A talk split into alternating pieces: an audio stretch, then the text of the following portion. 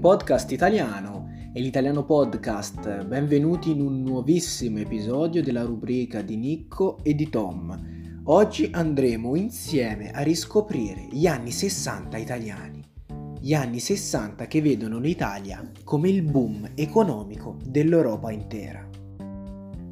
Gli anni 60 sono stati per l'Italia il decennio del boom economico la lira che viene premiata dal Financial Times come moneta più stabile, la crescita annua media era più alta delle più grandi economie mondiali, la povertà, la disoccupazione, l'analfabetismo andavano scomparendo in questi anni. La nazione italiana arriva all'esordio degli anni 60 da alcuni decenni molto tormentati all'epoca. Abbiamo trattato nello scorso episodio la crisi del 1929 che scoppiata negli USA si traduce in Italia anche con le stesse conseguenze alla fine, come un virus che si attacca. Sono successe due guerre mondiali, una nel 15-18, l'altra nel 38-45. Insomma, si viene da un periodo prima degli anni 60 molto turbolento per l'Italia, dal punto di vista economico, sociale e delle tensioni politiche. Molti chiamano il boom economico degli anni 60 dell'Italia come il miracolo economico italiano, un periodo di ricrescita economica, un periodo di espansione, un periodo, se così vogliamo chiamarlo, di secondo rinascimento, perché alla fine di questo si tratta, di un secondo rinascimento italiano. È un periodo storico compreso tra gli anni 50 e 60 del XX secolo, caratterizzato dalla ricostruzione italiana, causata appunto dallo scoppio e il conseguirsi della seconda guerra mondiale, e anche dal punto di vista politico condizionato dalla Prima Repubblica e tanto altro. Ricollegandoci al discorso che facevamo prima, prima degli anni 60 si viveva un periodo molto buio, molto triste a livello non solo nazionale, non solo a livello locale, ma anche a livello mondiale. Il sistema economico stava vacillando, molte persone morivano di fame e la guerra porta a violenza, morte, distruzione. L'Italia era praticamente tutta distrutta e agli esordi degli anni 60 ricomincia la ricostruzione, sia fisica che economica, dell'apparato italiano. Il sistema economico marciava a pieno regime, il reddito nazionale stava crescendo e la gente era rinfrancata dall'incremento dell'occupazione e dei consumi. Le aziende quindi ricominciano a funzionare, le fabbriche ricominciano a produrre e tutti trovano la loro occupazione e consumano tanto. Sono questi gli anni dell'estremo consumismo, nasce qui la teoria del consumismo di molti economisti, nasce qui il consumismo di massa che poi lo conosciamo oggi nell'era moderna come il classico consumismo che ormai ci condiziona tutti quanti. In questo periodo si erano infine dimenticati gli anni bui del secondo dopoguerra, quindi il paese non era più ridotto a brandelli, era stato ricostruito in pieno regime. È un periodo di pieno ottimismo dei consumatori, degli acquirenti in borsa. La borsa italiana comincia a guadagnare i suoi primi punti, anche rapportandosi ad altre economie più grosse, come per esempio quella inglese, tedesca, americana. Si respirava quindi nel complesso un clima di estremo ottimismo. Conseguenza, si era potuto concretare il cambio fra l'ira e il dollaro, che in questi anni era fissato a quota 625, e la rivalutazione delle riserve auree della Banca d'Italia era servita a ridurre l'indebitamento del tesoro italiano stesso. Quindi anche il debito pubblico italiano stesso stava incominciando a respirare, era un clima di estremo ottimismo, di estrema, mi viene da dire quasi felicità, no? Contentezza popolare, passatemi il termine. Nord dell'Italia comincia oltretutto ad affermarsi anche il triangolo del nord-est, Stiamo parlando del triangolo di Padova, Vicenza e Treviso, che era caratterizzato per lo più da attività manifatturiera. Diffusa oltretutto anche in Lombardia, Emilia-Romagna, Toscana e Marche, in particolar modo comunque nel nord Italia insieme anche alla Lombardia.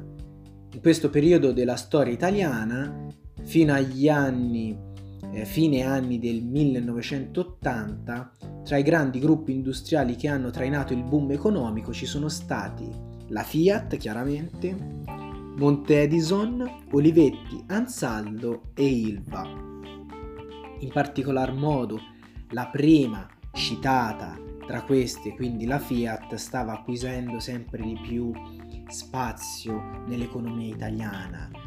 Scopriremo che andando avanti con gli anni molti italiani hanno potuto farsi la macchina, cosa che già negli anni 60 negli Stati Uniti questo avveniva quotidianamente, tutti avevano la propria macchina. Ecco, ancora, nonostante il progresso economico, l'ottimismo generale, era impensabile in Italia. All'inizio degli anni 60 possedere una propria automobile. Grazie alla Fiat e alle aziende siderurgiche questo è potuto concretizzarsi negli anni a venire.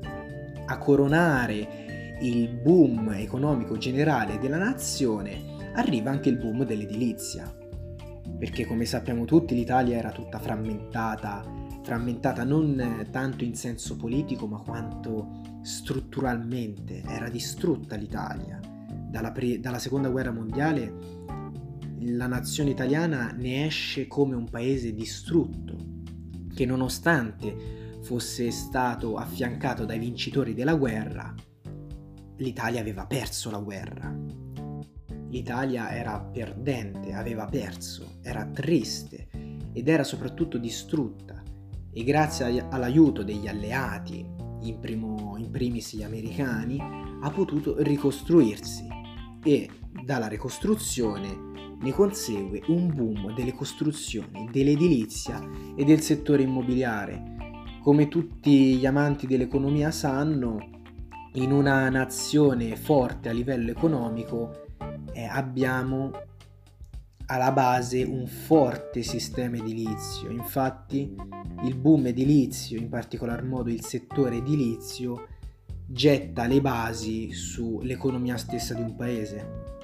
Se l'edilizia in un paese comincia a vacillare, conseguentemente vacilleranno tutti gli altri settori, perché appunto l'edilizia, eh, senza l'edilizia, un paese dal punto di vista economico non riesce a marciare. Tuttavia, in questo periodo dell'Italia agli anni 60, il punto debole ce n'erano, ce n'erano di punti deboli. Uno di questi era il divario tra il nord e il sud dell'Italia, cioè il divario settentrionale dal settentrionale alla parte meridionale italiana e c'era un dislivello a livello di redditi, a livello di condizioni sociali, a livello di benessere stesso.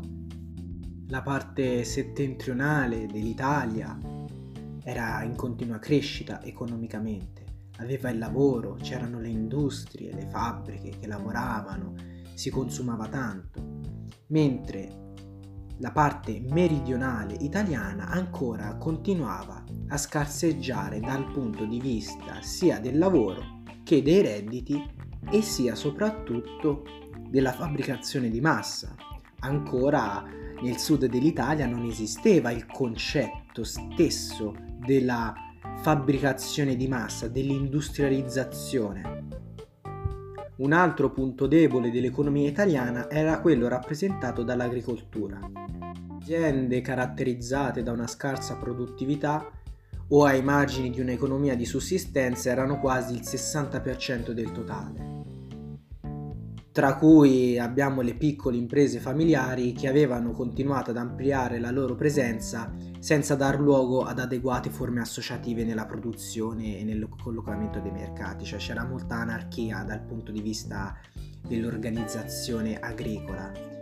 In pratica, circa l'80% della superficie coltivata era distribuita fra i 2 milioni e mezzo di unità aziendali, di cui di questi 2 milioni e mezzo 2 milioni con dimensioni inferiori ai 5 ettari, quindi abbiamo un settore agricolo che era in piena regressione lineare, cioè andava sempre di più a, a, a impoverirsi, a diventare sempre più povero.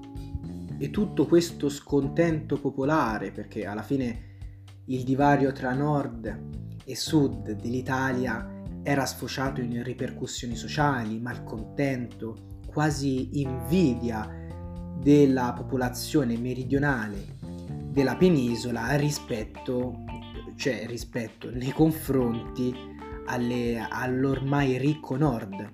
E tutto questo sfociò nelle migrazioni. È questo infatti il periodo, gli anni 60, dove la popolazione che era caratterizzata da un, manco, un malcontento popolare, da una profonda insoddisfazione, decide quindi di migrare verso le Americhe. E per Americhe si intende soprattutto l'America settentrionale e per America settentrionale si intende soprattutto gli Stati Uniti d'America, dove in questo periodo, negli anni 60 del mondo, si stava affermando l'ideale, l'immaginario comune e collettivo del sogno americano, nell'American Dream. Quindi molte persone in questo periodo, già dagli anni 60, dai primi anni 60 del XX secolo, cominciano a migrare verso paesi come gli Stati Uniti, l'Argentina, tante volte anche il Brasile, nella speranza di trovare più opportunità a livello sociale e soprattutto a livello lavorativo. Molte persone partirono con l'intento di stabilizzarsi negli Stati Uniti, dove c'era quindi l'American Dream, il sogno americano, arrivare in America, poter fare carriera, poter vivere nel benessere, nello sviluppo, sviluppo sia tecnologico e sociale. Tornando invece allo sviluppo italiano, lo sviluppo della nostra penisola, parliamo di benessere e parliamo della diffusione sempre più nota degli elettrodomestici casalinghi. È questo infatti il periodo inizio anni 60 dove le aziende di elettrodomestici incominciano ad affermarsi sul mercato davvero prendendo il più spazio possibile. Le persone incominciano a, ad avere nella loro vita quotidiana elettrodomestici e questo ha rappresentato non solo un elemento trainante per l'economia nel suo complesso, ma anche un fattore di più profonde trasformazioni sociali e culturali. L'incremento dei consumi di elettrodomestici, quindi, era stato possibile dalla continua crescita dell'occupazione e quindi dei salari stessi che dal 50 del XX secolo fino al 60 erano aumentati del 142%, così come era aumentata la loro quota sul reddito nazionale netto dal 44.1% fino ad arrivare al 48%.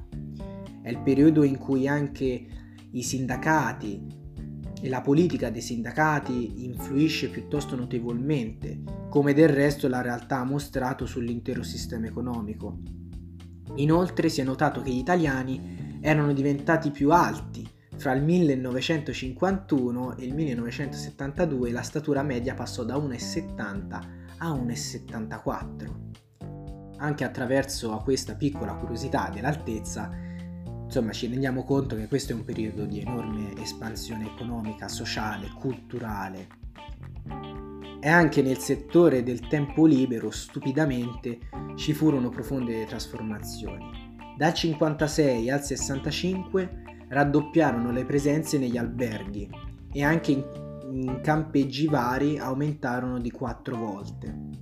Le vacanze quindi del tempo libero, le vacanze fatte durante le ferie, divennero così uno dei simboli del boom economico e chi ci andava poteva sperimentare le ultime novità in materia di sport come lo sci nautico. Sono questi gli anni in cui si sviluppano sport nuovi, sport dell'era moderna, come appunto lo sci nautico.